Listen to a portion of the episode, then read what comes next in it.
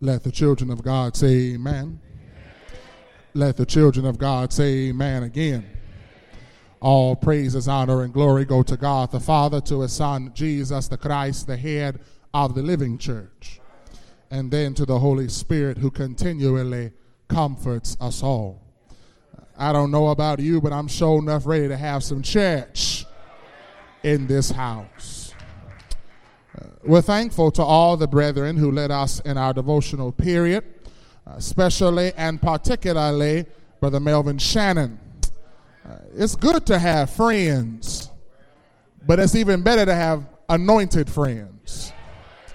It's good to have anointed friends. It's even better to have friends who say, you know what, I'm just dropping by to hang out with you. And he didn't know he was going to work. Say amen on your can. But he sure enough blessed us on this morning. Melvin, we thank you.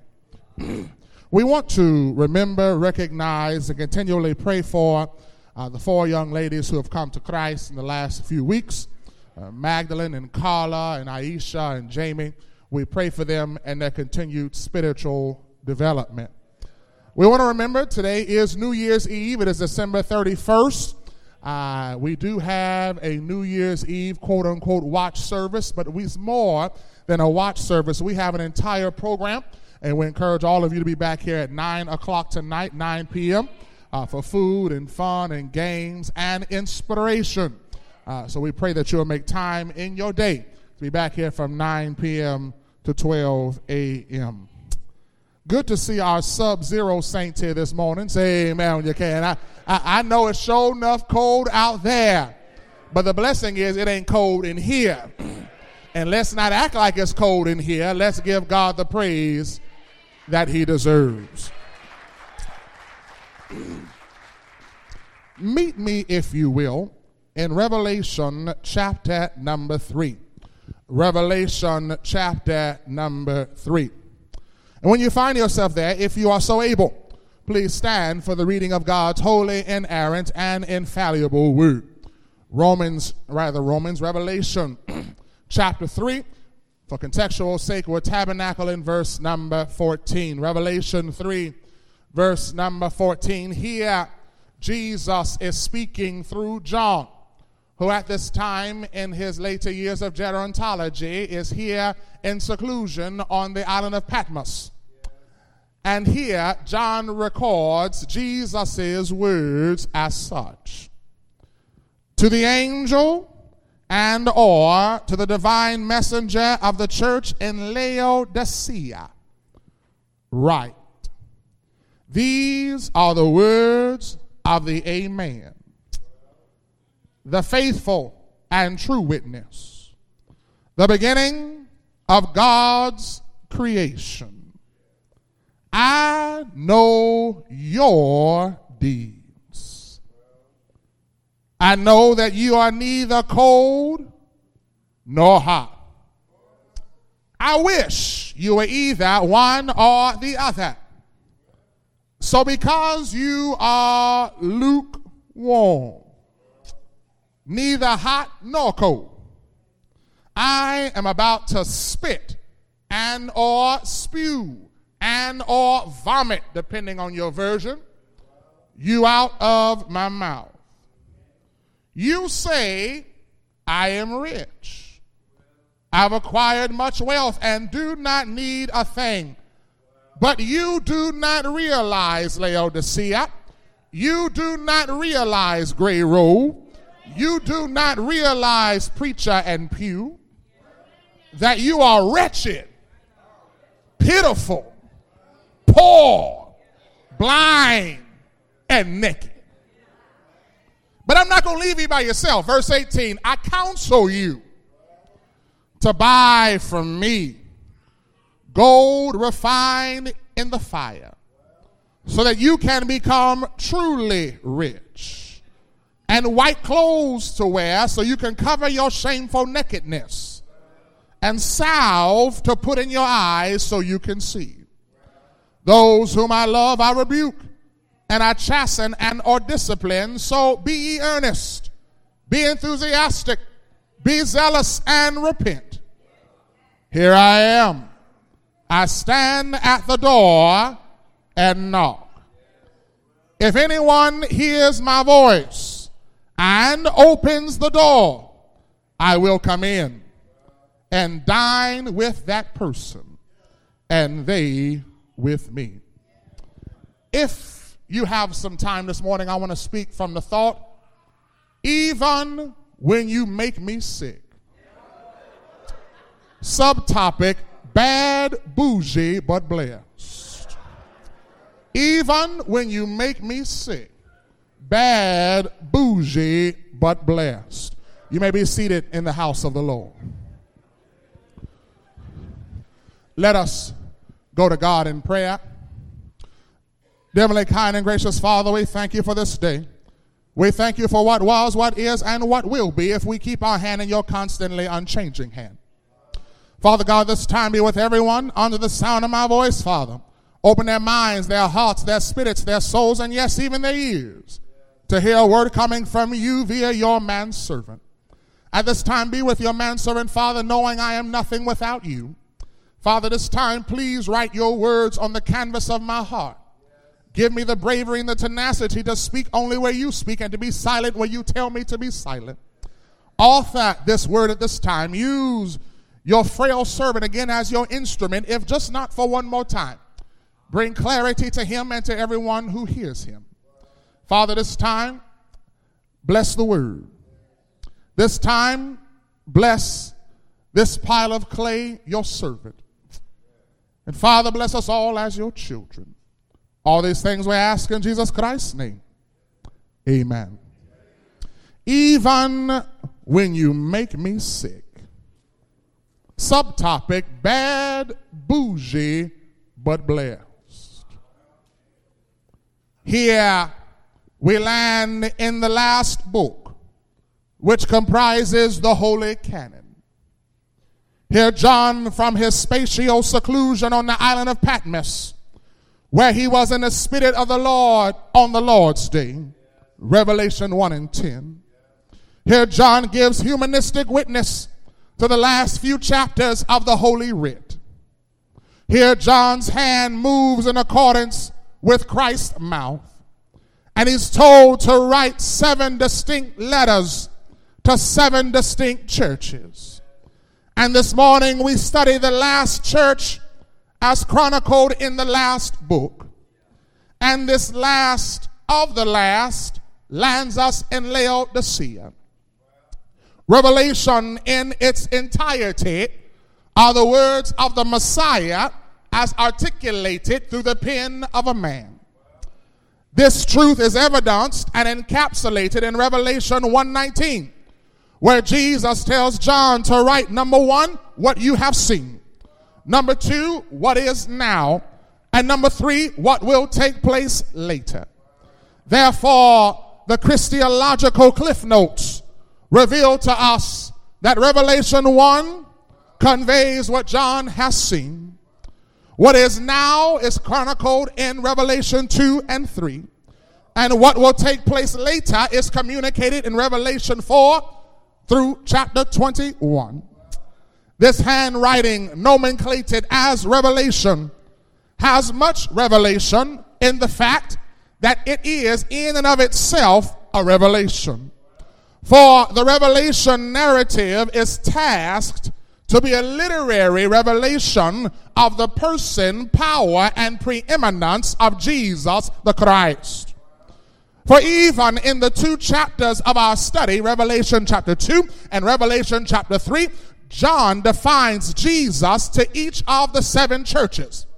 And while each church receives Jesus from a different vantage point, all of these vantage points are simultaneously descriptive and indicative as to who Jesus is. For when John put the postmark on the letter to the church at Ephesus. He said, Jesus is the one who holds the seven stars in his right hand and walks among the seven golden lampstands. When John put the postmark on the letter to the church in Smyrna, he said, Jesus is the first and the last, he who died and came to life again. When John wrote the church in Pergamum, he said Jesus has the sharp double edged sword. When John wrote to the church in Thyatira, he said Jesus is the Son of God whose eyes are like blazing fire and whose feet are like burnished brass. When John wrote to the church in Sardis, he said Jesus holds the seven spirits of God and the seven stars. When John wrote to the church in Philadelphia, he said Jesus is holy and true and he holds the key of David. When now, when John writes to the church in Laodicea, he says Jesus is three things. He is the Amen, he is the faithful and true witness, and he is the beginning of all creation. Preach flowers, I think I will. Laodicea is last and now, unfortunately, least. They are not the first because they are, in fact, the worst. For God has nothing positive to tell them. Therefore, God allows something positive to be shown to them. He shows Laodicea the figurative Jesus. He shows Laodicea repentance and forgiveness and fellowship. All six of the previous churches followed the same letter format. It started with commendation, it ended with correction, and in between those was a complaint. But Laodicea gets called out for being lackadaisical and lazy. But I'm so glad that when Jesus could find no reason to redeem them with praise, that he comes to redeem them with his person. That's why he tells Laodicea, Behold, I stand at the door and knock. Though you make me sick, I still love you. I don't know about you on this morning, but if I had time for a commercial break, I would tell the church I'm so glad uh, that even when God could say no good thing about me, I'm glad that at times when even God couldn't find any good in me, that He sacrificed His good for my bad. And even I, on today, if I could just repent, if I could just say my bad, then he can still make it all good. Therefore, in the presence of sinners, Jesus comes to them. Jesus didn't end the Laodicean pericope with the church having a happy ending, but rather he positioned himself as the happy ending for the church. Now, while we often and appropriately use these verses to lead lost people to Christ, we must also understand that the authorial intention of this text is to challenge the believer and or the churchgoer. For the problem with this church, the problem with the Laodicean church, and sometimes the problem even with the Gray Road church is that the Lord was on the outside of the church. So here he reminds the Laodiceans, and this morning I remind us as Gray Road that being in the building is not tantamount to being in Christ. And the question is not, are you in Christ? But the better question is, is Christ in you?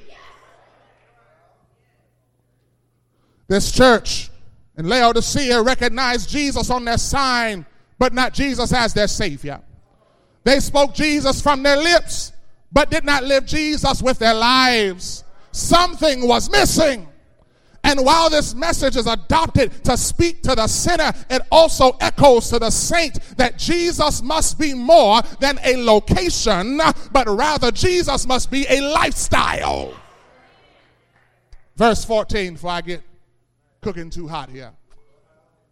Verse 14 of Revelation 3 says, To the angel or divine messenger of the church. I'm not going to spend a lot of time here, but I do want to say something. Angel, coming from the Greek word angelo, speaks to one who serves as a messenger, speaks to an envoy or one who is sent by God. By implication, it speaks of a quote unquote pastor and or the man of God. Preacher from the standpoint of messenger. That's why people say the angel of the house. Some folk don't like that because they struggle with the term angel. Or if I had time, I would tell you that angels are real. If I had time, I would tell you that angels are watching. If I had time, I would tell you even at night there's an angel watching over you. But we don't like to hear that in the Lord's church. But understand, angel does speak of messenger, preacher from the standpoint of a messenger. Somebody would say, Well, I can't take the fact that the preacher is an angel because the preacher has sin too. Uh, let me tell you something. Uh, the preacher is an angel not being without sin. Because angels, while of God, they're not God. Angels got problems too. If you don't believe me, go ask Lucifer and his angels. I ain't got time for that. And people love to say things like, well, the preacher is just like any other man. Let me spend some time and tell you that the man of God is just not like any other man.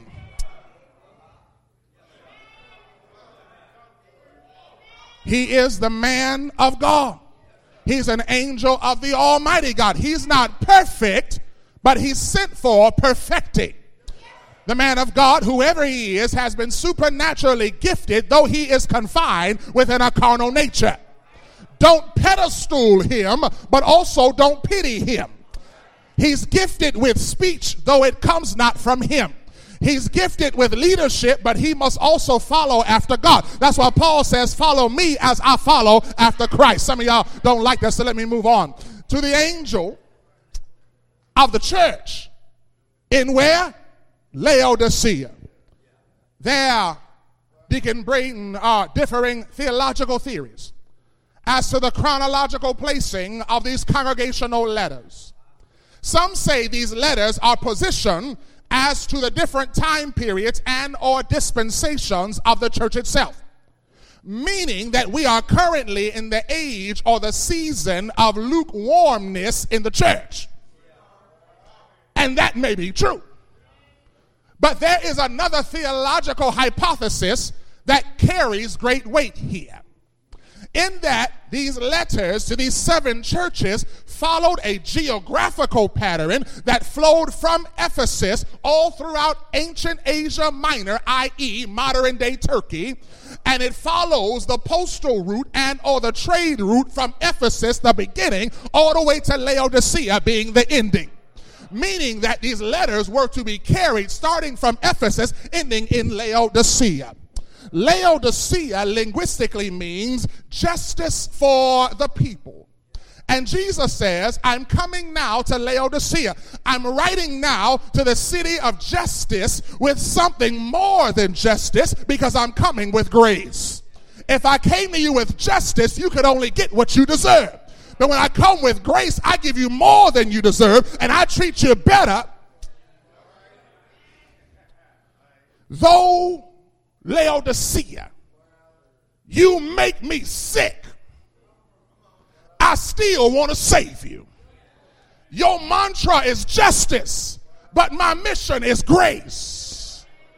You deserve to be damned. You deserve for me to give up on you. You deserve everything that you work for. You're lazy. You're like Sadaisical. You are falsely secure in your own self. You stopped working for me a long time ago, but I still love you.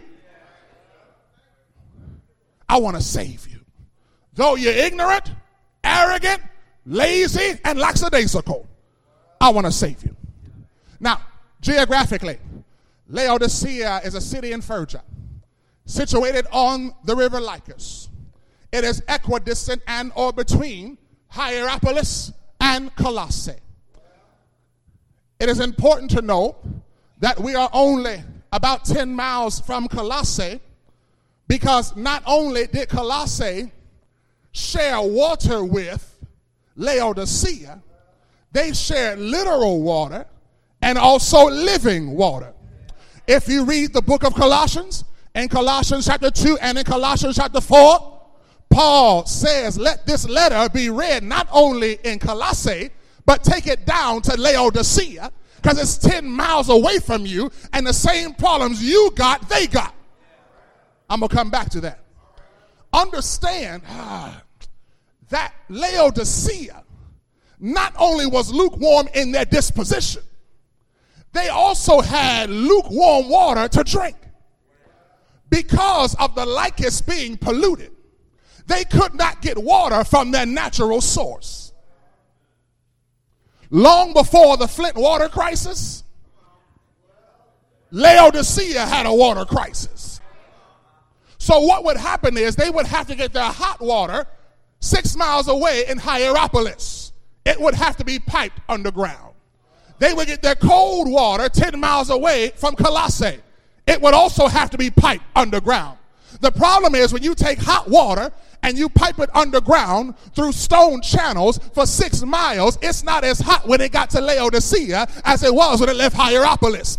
The problem with taking cold water from Colossae, transporting it 10 miles through stone aqueducts means it's not as cold and refreshing in Laodicea as it was in Colossae, which means Laodicea was forced to have only lukewarm water. It was never too hot and never too cold. That problem with that is not only is that what they were drinking, but that is what they were displaying to God. So he says, Let me talk to you in a way you are familiar. The same thing that you're getting is the same thing that you're giving.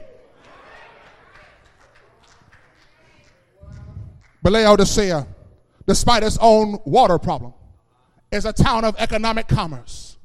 It's seeped in manufacturing, remember that. It's seeped in banking, remember that. And it's seeped in biomedical pharmaceuticals, remember that. This church was at least 30 years old by the time John writes this letter. By the time I would ask Gray Road individually, how long have you and I been lukewarm? This wasn't a new phenomenon. He wasn't talking to a church plant. He was talking to an established work.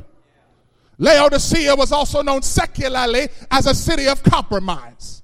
And some of us embody the fact that we ain't nothing but a city of compromise, secularly and spiritually. We ain't going backwards, but Lord knows we ain't going forward. Here in Laodicea, a city known for its earthquakes, remember that later. God is about to shake up their complacency, to save their Christianity with the reality that you can do more for me. These, the text says, are the words. Remember, John is describing Jesus to all six churches. This is church number seven. He said, These are the words of Jesus. Who is Jesus? Number one, he's the Amen. Number two, he's the faithful and true witness.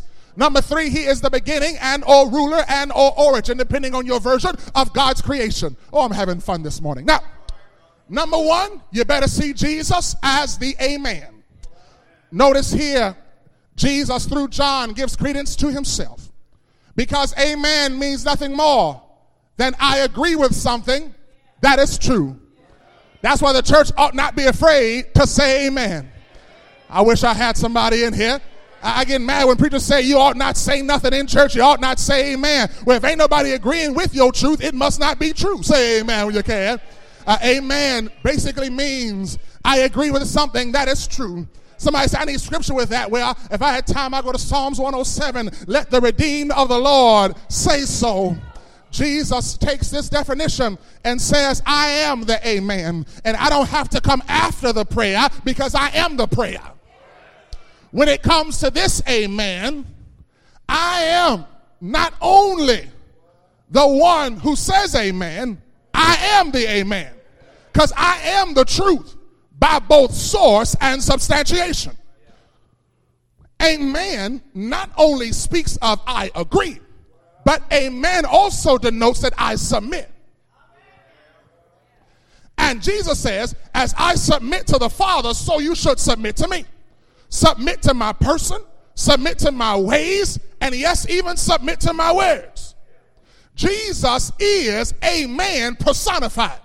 For he is truth and he is light, and the reality of that is to which we must submit. Jesus ought to be the amen to your life on this morning. Therefore, when God has spoken, I ought to be able to say amen. When God moves, I ought to be able to say amen.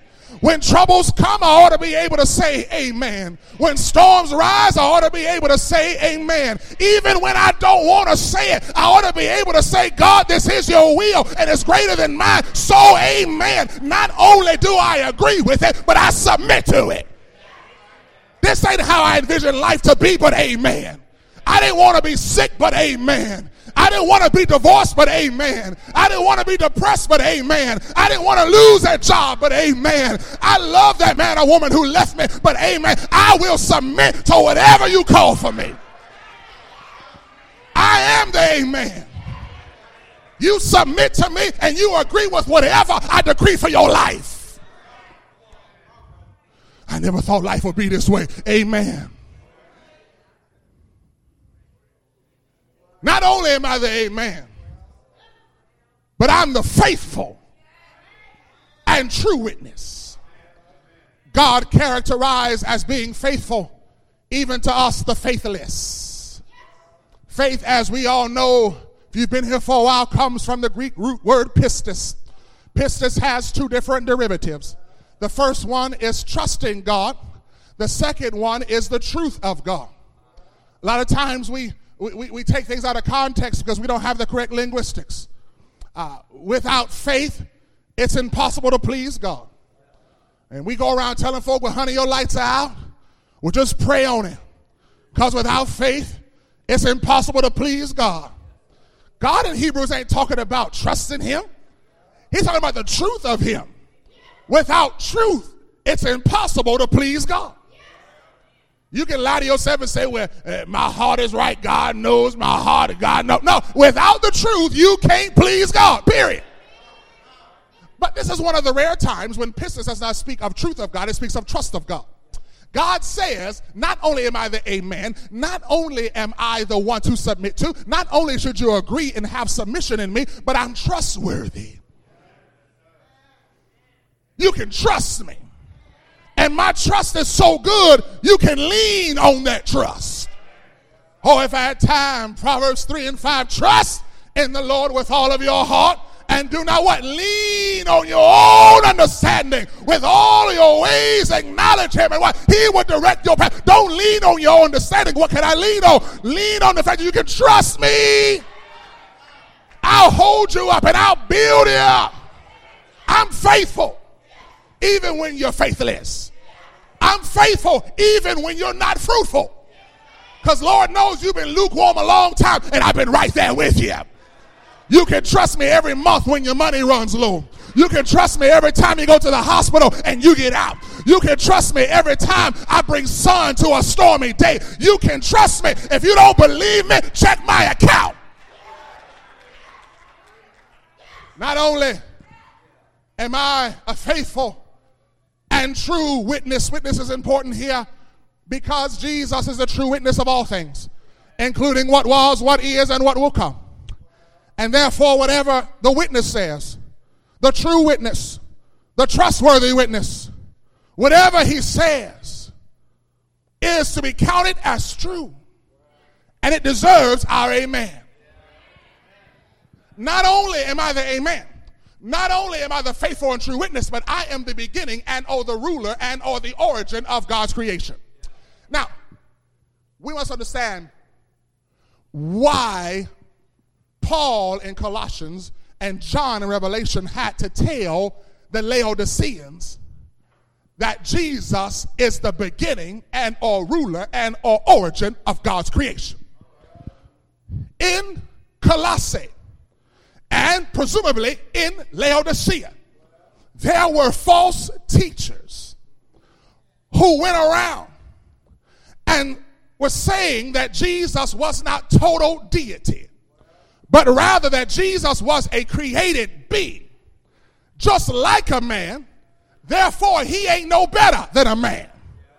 The entire purpose of Colossians was to prove the preeminent and powerful Christ. Even though false teachers tried to reduce his divinity into humanity. Therefore, Paul deals with it in Colossians, deals with it in terms of the Laodiceans, and now Jesus tells John, you write it again. So that folk will know that not necessarily am I the beginning of creation as if I was formed first, but I was there before anything else was formed.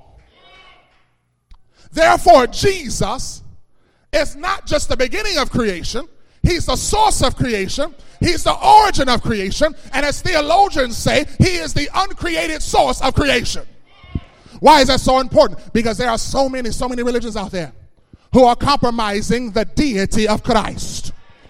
They're undermining our Lord. And while folk are worried about hand clapping and, and folk are worried about frivolous things, there are people out there devaluing the deity of Christ. There are folk out there who put Mary, his mama, up there on the same level as Jesus. There's Mormonism, which doesn't really include him as all. There's Islam, who says he's just like another prophet. Jesus is not like anything else. He was not created, but he was a creator. He's co powerful, co eternal, co creator. He was there from the beginning. He's as powerful. Oh, okay, okay. Give me some script with that. Well, if I'm going to talk about the Laodiceans, let me talk about their friends, the Colossians. For it was in Colossians chapter 1, verse number 15. Paul said, Look, let me tell you about Jesus. Since they're running all around Colossae saying he's just like everybody else. Jesus ain't like everybody else. How do you know it, Paul? Verse 15, the Son. We're talking about Jesus is the image of the invisible God. He's the what? Firstborn over all creation. Verse 16, for in him all things were created, things in heaven and on earth, visible and invisible, whether thrones or powers or rulers or authorities, all things have been created through him and for him. He is before all things. And in him all things hold together and he is the head of the body, the church. Somebody's coming here for the first time this morning and say, well, why is Christ's name everywhere? Christ's name is on the sign. The preacher then said Christ 17 times because Christ is the head of the church. If we ain't talking about Christ, then we ain't talking about nothing. If you pull up to a church and Christ's name ain't on the sign, you better get out the building. I don't care about St. Mark. I don't care about St. Peter. I don't care about Mount Ebenezer. I don't don't care about Mount Nebo. I don't care about no other cute name that man may come up with. Uh, Christ better be somewhere on the sign. Christ better be somewhere in the church. And Christ better be talked from from the pulpit. It ain't time for politics. It ain't time for storytelling. This ain't reading rainbow. Somebody ought to be talking about Jesus. He's the head of the church. Somebody here for the first time saying, Well, who runs this church? Jesus. Who's in charge? Jesus. He is the beginning and the firstborn from among the dead.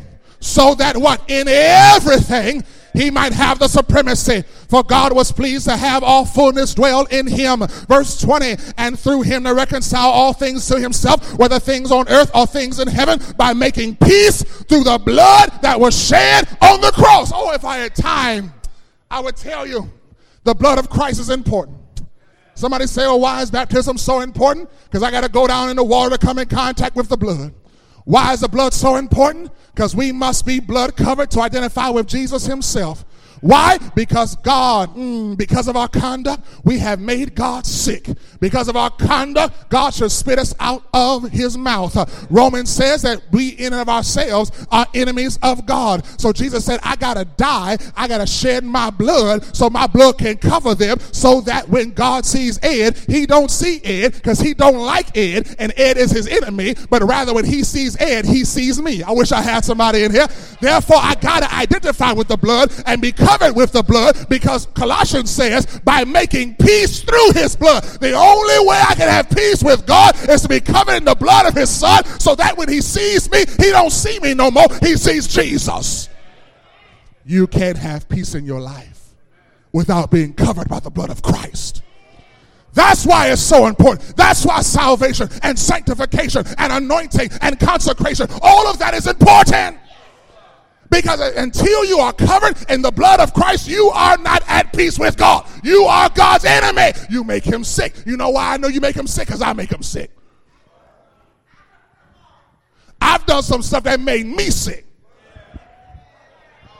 So I know I've done some things that made God sick. Okay. Y'all gonna look at me funny on the last day of the year. You ever done something you know you shouldn't have done? And you're like, man, why I do that? I'm so tired of doing that. I'm better than that. Then you sit down and you plan the next time you're going to do that. Man, I'm tired of being drunk. Every time I get drunk, I get hung over. Hold on, wait a minute. Hey, hey, what's up, man? When we going out tonight? We going to the white party? So I wish I had somebody in here. You just got tired of doing the same old thing, what you planning to do. Y'all can look at me funny. It's only four degrees tonight. And some of y'all already trying to figure out where y'all gonna go. And how many pair of leggings you gotta put on to get there.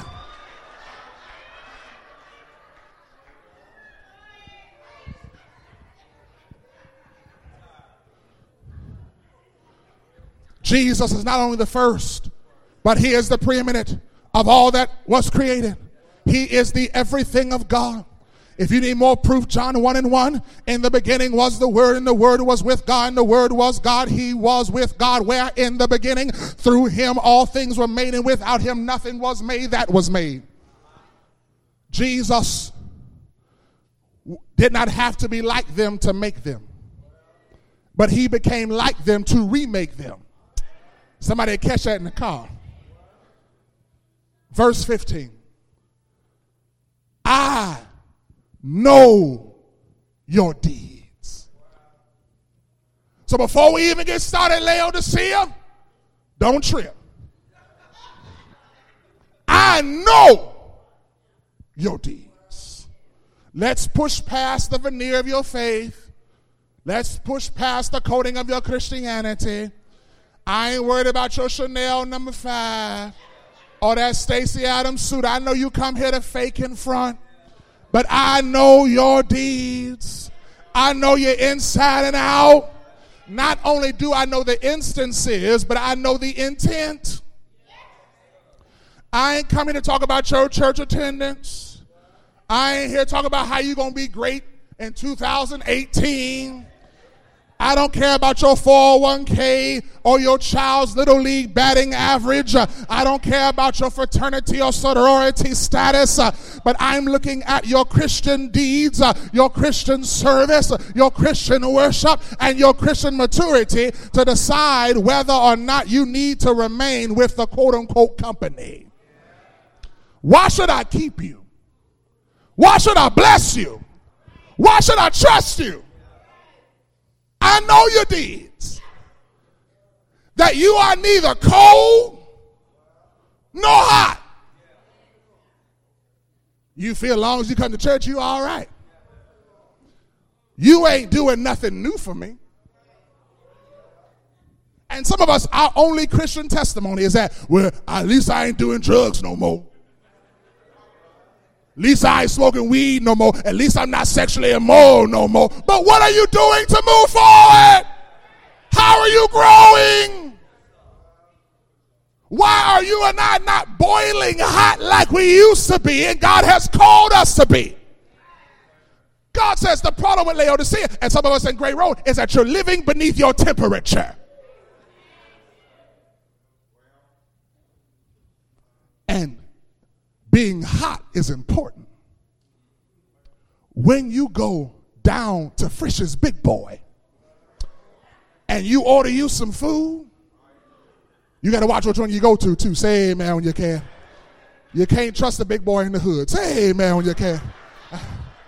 Can't get no service over here. Now, now, now. But when you go out into the birds, say man, when you go to Frisch's and you order yourself a super big boy. If it's cold, you don't want it. It's going back. Why? Because we know that food ought to be at a certain temperature to not be laden with disease. God says, I want you and I to be at a certain temperature, and when you continue to be lukewarm, you're full of disease, i.e., sin. If you were hot, you would be able to resist some of the junk that you're going through. But since you're tepid and flaccid and lukewarm, that's why you're laden with disease and laden with sin and laden with problems because you stopped being hot. See, the beauty, uh, Laodicea, of having Hierapolis six miles away, they give you hot water. The beauty of having Colossae 10 miles away, they bring you cold water. but you ain't hot. Which means what? You're not invigorating. You're not therapeutic. You're not healing. Because we use hot water to heal. See, grandmama, when I was a kid, and even now, every night before she went to bed, you had to go get that hot water bottle. I wish I had somebody in the house who knows what a hot water bottle is. I, I ain't talking about that electric stuff. I'm talking about that you had to put water on the stove or at least water in the microwave, get that little red bag, and you had to pour it in there and not burn your hands at the same time.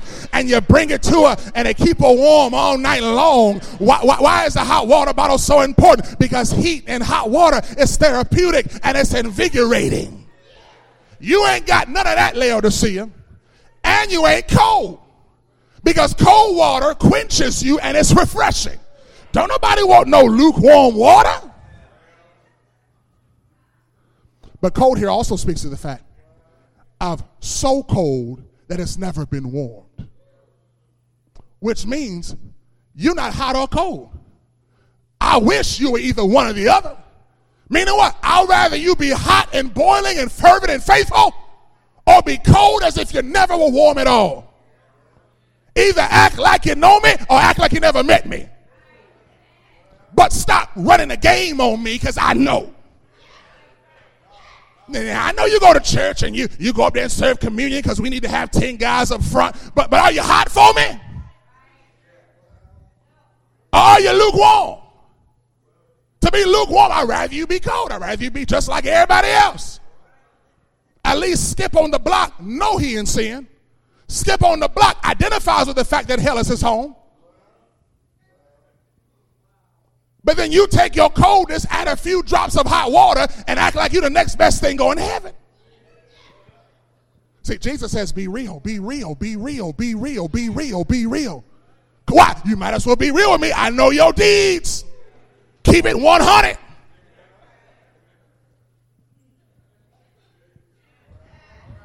You're neither cold nor hot. I wish you were either one or the other. Verse 16. So, because you are lukewarm, because you are deceived that you are okay, because you're constantly fluctuating and oscillating between flesh and faith, because I called you to spirituality, but you're complacent with being lukewarm. Because you want to be mild, and let me tell you that mild is the temperature of mediocrity because you're satisfied with the C minus in life and in your faith. You know what I really want to do? I want to spit you out of my mouth. I want to vomit you. Jeremy Flowers, I'm through with you. You make me sick. See, people like to say, well, Jesus was never, you know, he never said a cross word. He, he was always this perfect little lamb who, who never. No, no, no. Jesus was real. He called Herod a fox. He thought the Pharisees, they were like whitewashed tombs on the inside full of dead men's bones. Jesus spoke when he had to. When folk were merchandising in his father's house, he turned over tables. Being a Christian does not mean that you are so meek that you can't be real. And it's time for some of us to be real. Well, if Jeremy loved me, he wouldn't say these things. Well, Jesus loves you and he does say these things. And he's not just saying them to you, he's saying them to me. Because even though I'm the preacher, every now and then there's some things I'm lukewarm into. Can we talk in here? I want to talk to you because there's some things that you're not doing now that you used to do. And the question is why? Where I used to teach, I used to be here on time. I used to be in the ministry. I, I used to, I, I used to uh, be more fervent in worship. I used to sing. How would you feel if God said, I used to love you? I used to bless you. I used to care about you. You want to right now, God, when it used to be faith. Used to be. It's not satisfactory. Why can't we be hot like we used to? Why can't you have the same zeal and fervor that you had on the day you got that certificate out the water and you went down to Golden Corral and celebrated. Why can't you get that fire back? Why do you and I feel like we don't have to do now what we did then when God's the same God now as he was then? But see, you're lukewarm, you're flat, you're stale. Why? Because you stop adding to your faith. You stop adding to your spirit. You stop adding to your Christian walk.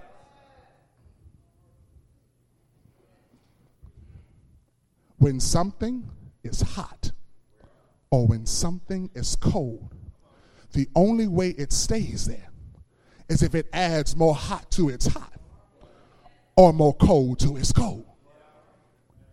The process of thermodynamics says in a closed system, whatever is there will lose its intensity. Make that so grandmama can get it, Jeremy. Okay.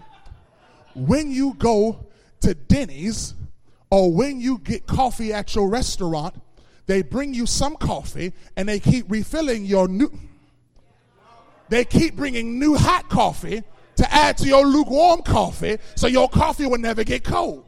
When you're at the restaurant at Frickers or wherever you go and get your soda, when you have soda and you drink half of it, they bring you more soda to keep the old soda cool. So why do you think your faith, if you don't add anything to it, will stay as hot as it used to be? What are you feeding yourself? What are you giving yourself? What are you adding to what you have? The problem is none of us ain't added nothing in a long time, and that's why we're lukewarm and we're tepid and we're flat and we're stale. Ain't nothing worse than flat soda. When I drink flat soda, I spit it out and I pour it out. So God's saying, why I keep fooling with you? Jeremy, why I keep fooling with you? You ain't nothing but flat Faygo. I don't want this. That's all you got to give me. What have you added to your faith in the 20 and 30 years you've been in Christ? You're the same old, same old. You're lukewarm. I'm about to vomit you or spit you out of my mouth. Sometimes physicians, when they're trying to induce vomit, they will give one lukewarm water to serve as an emetic to get somebody to vomit what's in their body. That's what you do for me because you haven't changed or because you won't return to the faith you had. Because you come to church but you have no zeal. Folk gotta beg you to do everything. You don't volunteer, you gotta be voluntold. Hello? Well, my brother, uh, why didn't you help out with that? Oh, I would have helped out, but nobody told me to do it. But we asked for help, but nobody told me. That sounds like somebody I know in here. Say amen when you can. I know y'all were looking, but nobody came to me. Oh, I would have helped, but she was on it, so I said, I'm going to step out. Oh, I just got a lot going on right now. Oh, oh, oh, oh I got to be at Kings Island at 11. It's quiet in here. See, I can talk now because Kings Island is closed. I, I, I got to go because the Bengals are playing at noon. The Reds are playing at one. Where are the priorities? Here's another one I love to hear. I would be there, but I have family in town. So I can't make it. If you got family in town and you need to go to worship, why don't you bring them with you? Or you leave them at home. They're not going to die in the two and a half hours you in worship. It's quiet in here. Everybody got places to go on Sunday morning. This ain't in my notes, but it feels good right here. Everybody got places to go on Sunday morning. You don't tell Proctor or Cincinnati Public Schools at 10 o'clock where you know I gotta go to Kings Island. You ain't gonna have no job. Okay, okay. I don't like that. It's all right, it's all right. New year, new you, all that. It's all right. I'm about to spit you out of my mouth. Let me, let me, let, me close this. Verse 17. Because remember, that, that, that Laodicea is a manufacturing town, it's a business town, it's a town of fashion and merchandising, it's a town of biomedical pharmaceutical significance. Now, Laodicea, you lukewarm. And before you try to rebuttal me, remember I know your deeds. And I know what you're going to say. What we going to say, Jesus? Well, I'm rich. I've acquired wealth. I don't need a thing. First of all, Laodicea was self sufficient and self righteous in the fact that they had plenty of money. Everything was going right. Church was packed. There was money in the coffers. The building looked good. They put on a family life center. Church ain't about to close. Got a full time staff. What more do you want? We're rich. We're plenty blessed. Not only is Laodicea rich, but historically, a few years before this writing, there was an earthquake in Laodicea. It destroyed everything. They had enough money in Laodicea to where they didn't have to call on Rome or FEMA to help them. They did it all by themselves. So therefore, they feel, you know what? We're so self-sufficient that we can deal with anything, even destruction. But Jesus is saying there's a destruction coming that your money can't deal with. You may think that you're rich, but you're spiritually bankrupt. You may come to church every Sunday and have a good offering, but you're missing something. You're missing me. You're worried about your wealth. I'd rather you be like Smyrna, where you're poor in wealth and rich in spirit. You're rich in wealth and poor in spirit. And, and I'm talking to somebody today because you feel, you know, well, I work at this place. My 401k is fully funded. I, I drive a nice car. I live in a nice house. I live on bubblegum drop lane. And you love telling folk that, don't you? Uh, where do you live? Well, I live in the so and so subdivision. When you find it, you turn at the left. But where's your spirit? Where's your soul? Where are your children? Where? You're satisfied with the wrong thing. Can I tell you something else? I said in my notes, but it feels good right here. The sad thing is, ancestrally, culturally, we ain't never had it better than we do right now. We got more stuff, we make more money than any generation before us, but we got less faith. Grandmama didn't have hardly nothing. She had a dirt floor, but she had her faith. Now you got three floors and five bedrooms and six bathrooms and two, three car, four car garage, and you ain't worth nothing spiritually. But you're gonna say, I'm rich. I've acquired wealth. I can take it away. I don't need a thing. You need more than you know. Because what you got now is only gonna carry you to Walker Funeral Home. You do not realize, Laodicea, you do not realize, Gray Road, starting with your preacher, you ain't nothing but wretched, pitiful, or I say pathetiful, that's pathetic and pathetiful. Poor, blind, and naked. But I'm going to bless you anyway. Though you make me sick, I'm going to bless you anyway. Though you bad and bougie, I'm gonna bless you anyway. Somebody, somebody miss your hip hop shout. Though you bad and bougie, I'm still gonna bless you. I'm gonna deal with your wretchedness and your ratchetness. I'm gonna deal with you being pathetiful. I'm gonna deal with your poverty. What you mean I ain't poor? You ain't seen my chase account. I'm gonna deal with your blindness and I'm gonna deal with your nakedness. And Jeremy gonna do this in six minutes. Verse 18. In verse 18, the text goes on and says, You know what? I counsel you.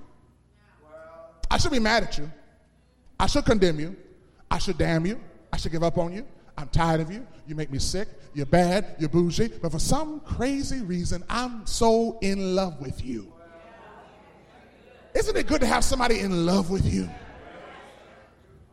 Oh, if I had time, I would say, it's so good loving somebody. And somebody, I wish I had a church in here. Curtis too spiritual for any earthly good. It's so good loving somebody when somebody loves you back. And not just loves you, but in love with you, and there is a difference. So, you know what? I'm going to counsel you. I'm going to sit down. I'm going to give you some advice. Buy from me. Go salvation. That's refined in the fire. I'm still going to give you salvation. Well, hold on, wait a minute. I have a problem with the word buy in the text because you can't buy salvation. It's not by merit. John says, I know that. I don't mean buy as with money because you can't buy it with money. I mean, want salvation so much that you'll give up what you have to get what you need. Come to me. Get the goal, get the salvation that you need. Meaning what? It ought to be so valuable to you to really be in me and be hot for me that you'll give up everything that you have that cause you to be lukewarm. Get the goal so you can become what? Truly Greek. You can become truly rich. Meaning the riches you have now ain't rich. All they're gonna do is take you to the funeral home and your kids gonna fight over it. And if you ain't got a will, probate gonna take 40% of that.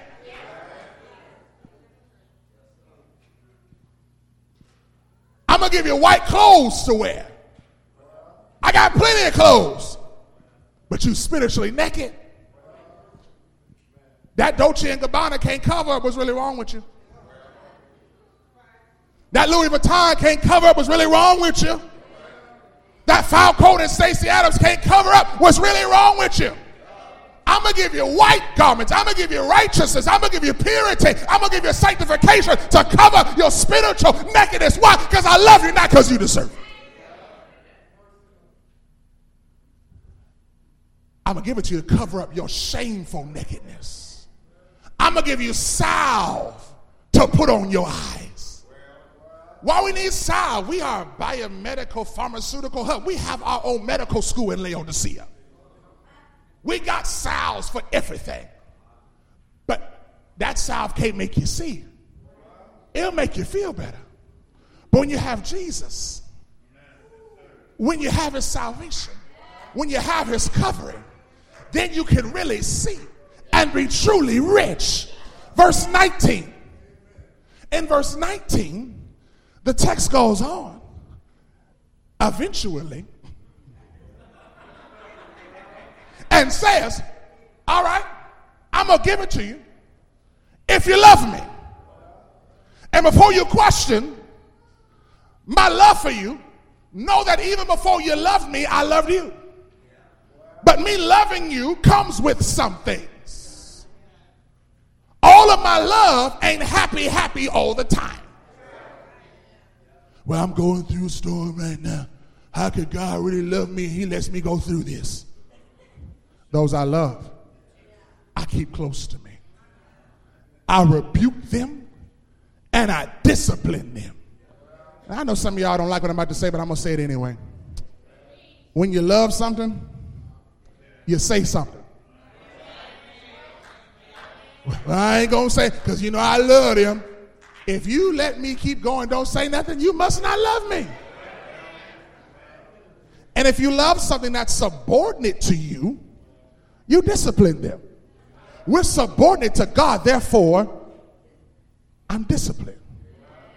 Now, No, no, no, no, no. I, I know there are different ways to raise a child, and I'm very familiar with child psychology and adolescent development, and I'm not here to talk about how you deal with your child. That's your personal business. But I love my children. Therefore, I discipline my children.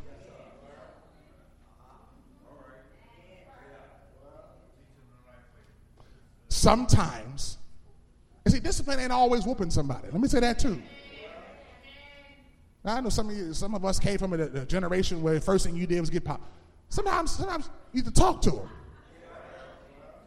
Sometimes you got a model for them. Sometimes it takes positive redirection, as my wife would say in her, her, her, her organization or education. It takes positive redirection. But sometimes, Brother Hudson, I ain't got time or want positive redirection. See, my wife, she does that. She teaches in the school positive read. No, sometimes I got another positive redirection. And when it happens, it's not because I hate my child. It's because I love my child. And discipline only comes after rebuke. Notice the sentence structure. I'm not going to touch you until my words don't touch you. I'm not going to touch you until my word. Brother Rose would say, discipline without instruction is abuse. God ain't never abused you. Some of us are living under his discipline right now because we didn't follow his rebuke. When David sinned with Bathsheba, he said Nathan the prophet, God did, to rebuke him. But in the end, with rebuke, he had to lose the baby that he had with Bathsheba. That's the discipline or chastisement. I had to touch you. God loves us so much that he'll still save us. He'll give us what we don't deserve. But his love also comes with the fact that we are his child and he has the right to rebuke and discipline us. Says, so anyway, Laodicea, be earnest, be zealous, be enthusiastic, and repent. Repent here comes from the Greek word metataneo. Metataneo means repent once and for all. Doesn't mean to report. Doesn't mean to come down so we can get an update on what's going on. It means to completely turn away. You have a lot of heart problems. You're lukewarm. You ain't done nothing new for the Lord. You're living off your yesterday. Then you bougie with it because you got money, it's going to be okay. Because you can get clothes, it's okay. Because you go down to the medical school and get what you need, it's okay. It's not okay. You and we have to leave that way and repent. I'm a merciful God. I'm a gracious God. But there's a time limit on both. And you don't know how much time you got left. So then, verse 20, and we're done. Says, you know what? Time's running short. Behold, or here I am. Since you took so long to come to me, I'm going to come to you. I'm so glad God is so humble and so loving and so kind that when you don't come to me, I'll come. Okay, you, you ever raised a child who was too hard headed to know when to come back to you? And now they ain't talking to you as if you did something? And they ain't talking to you because they're ashamed. But a good parent says, I'm not going to let you live in shame, though you deserve your shame. I'm going to humble myself because I'm more mature than you. Ah, and I'm going to come down to you and say, you know what? Behold, here I is. Here I am. I stand at the door. Carl, I'm coming to you. I'm coming, number one, to the door of the church. As you are the church, I'm coming to the Laodicean church. I'm coming to the Gray Road church. I'm knocking and I'm saying, get better, do better, come back to me. That's for the saint. But I'm also coming to the sinner because there's somebody in this audience who's not yet come to Jesus. And the only reason you're still living outside of the blood is because of my grace and my mercy, but time is running out.